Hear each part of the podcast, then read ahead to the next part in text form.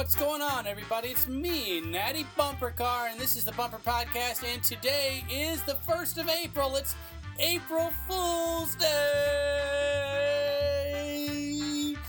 And I had such a big thing planned, and I mean, like, I spent pretty much a week on it, got everything set up and I, uh, I, it was, it was gonna go out. I had it set to automatically post in a few different places, and then last night I woke up and like I, well, I couldn't go to sleep because my mind was kind of racing, and then I, uh, I woke up at like one o'clock in the morning, and I was just like, I can't, I can't go through it. I just, it's not worth it. It's too much. I gotta stop it, and I had to like write it. Go stop the presses. We can't. You don't do it. The repercussions are too much. It's just gonna be too much to deal with. People's feelings can be hurt. Babies can cry. Dogs can run around in circles and chase their tails for reasons other than the fact that dogs love running around. That was my uh, Lewis Black. I apologize. Uh, so I, I got up and I was totally freaked out, and um, I had to come. I came downstairs to the office here, and and I just had to, had to undo everything, and then I got weird and OCD about it, and it, when you schedule things to post in places, and even if you move it over to, you say, I want you to be a draft now, then it still says scheduled for this time, scheduled for 5:38 in the morning was where one of them was, and and so I I, I set it all to be a draft, and then I was like. I walked away and I walked back and I saw the scheduled thing and I was like, ah, it's still scheduled. And and I mean it was like 40 minutes last night in the middle of the night of me undoing of practical joking myself basically. Hey, Bumper Guy, you really did a good joke there. Who'd you trick? Me. That's who. The one person in the world who really loves to sleep and really loves to not be awake in the middle of the night to undo something that we put a few days into doing.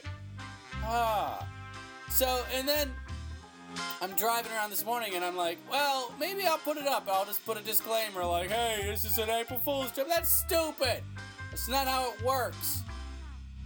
It's not. It's it's just. I don't know. And so like, then what do I do with it? I just throw it away. I, it's so frustrating. So then I, I, I started pranking. Here's so then we, we we amped it down a bit, and I started pranking my kids. I was just like, hey, here's your dress to go to school today, son. And my kid was like, what? Why am I have a dress? I was like, I don't know, April Fools. and he was just like, that's not funny, Dad.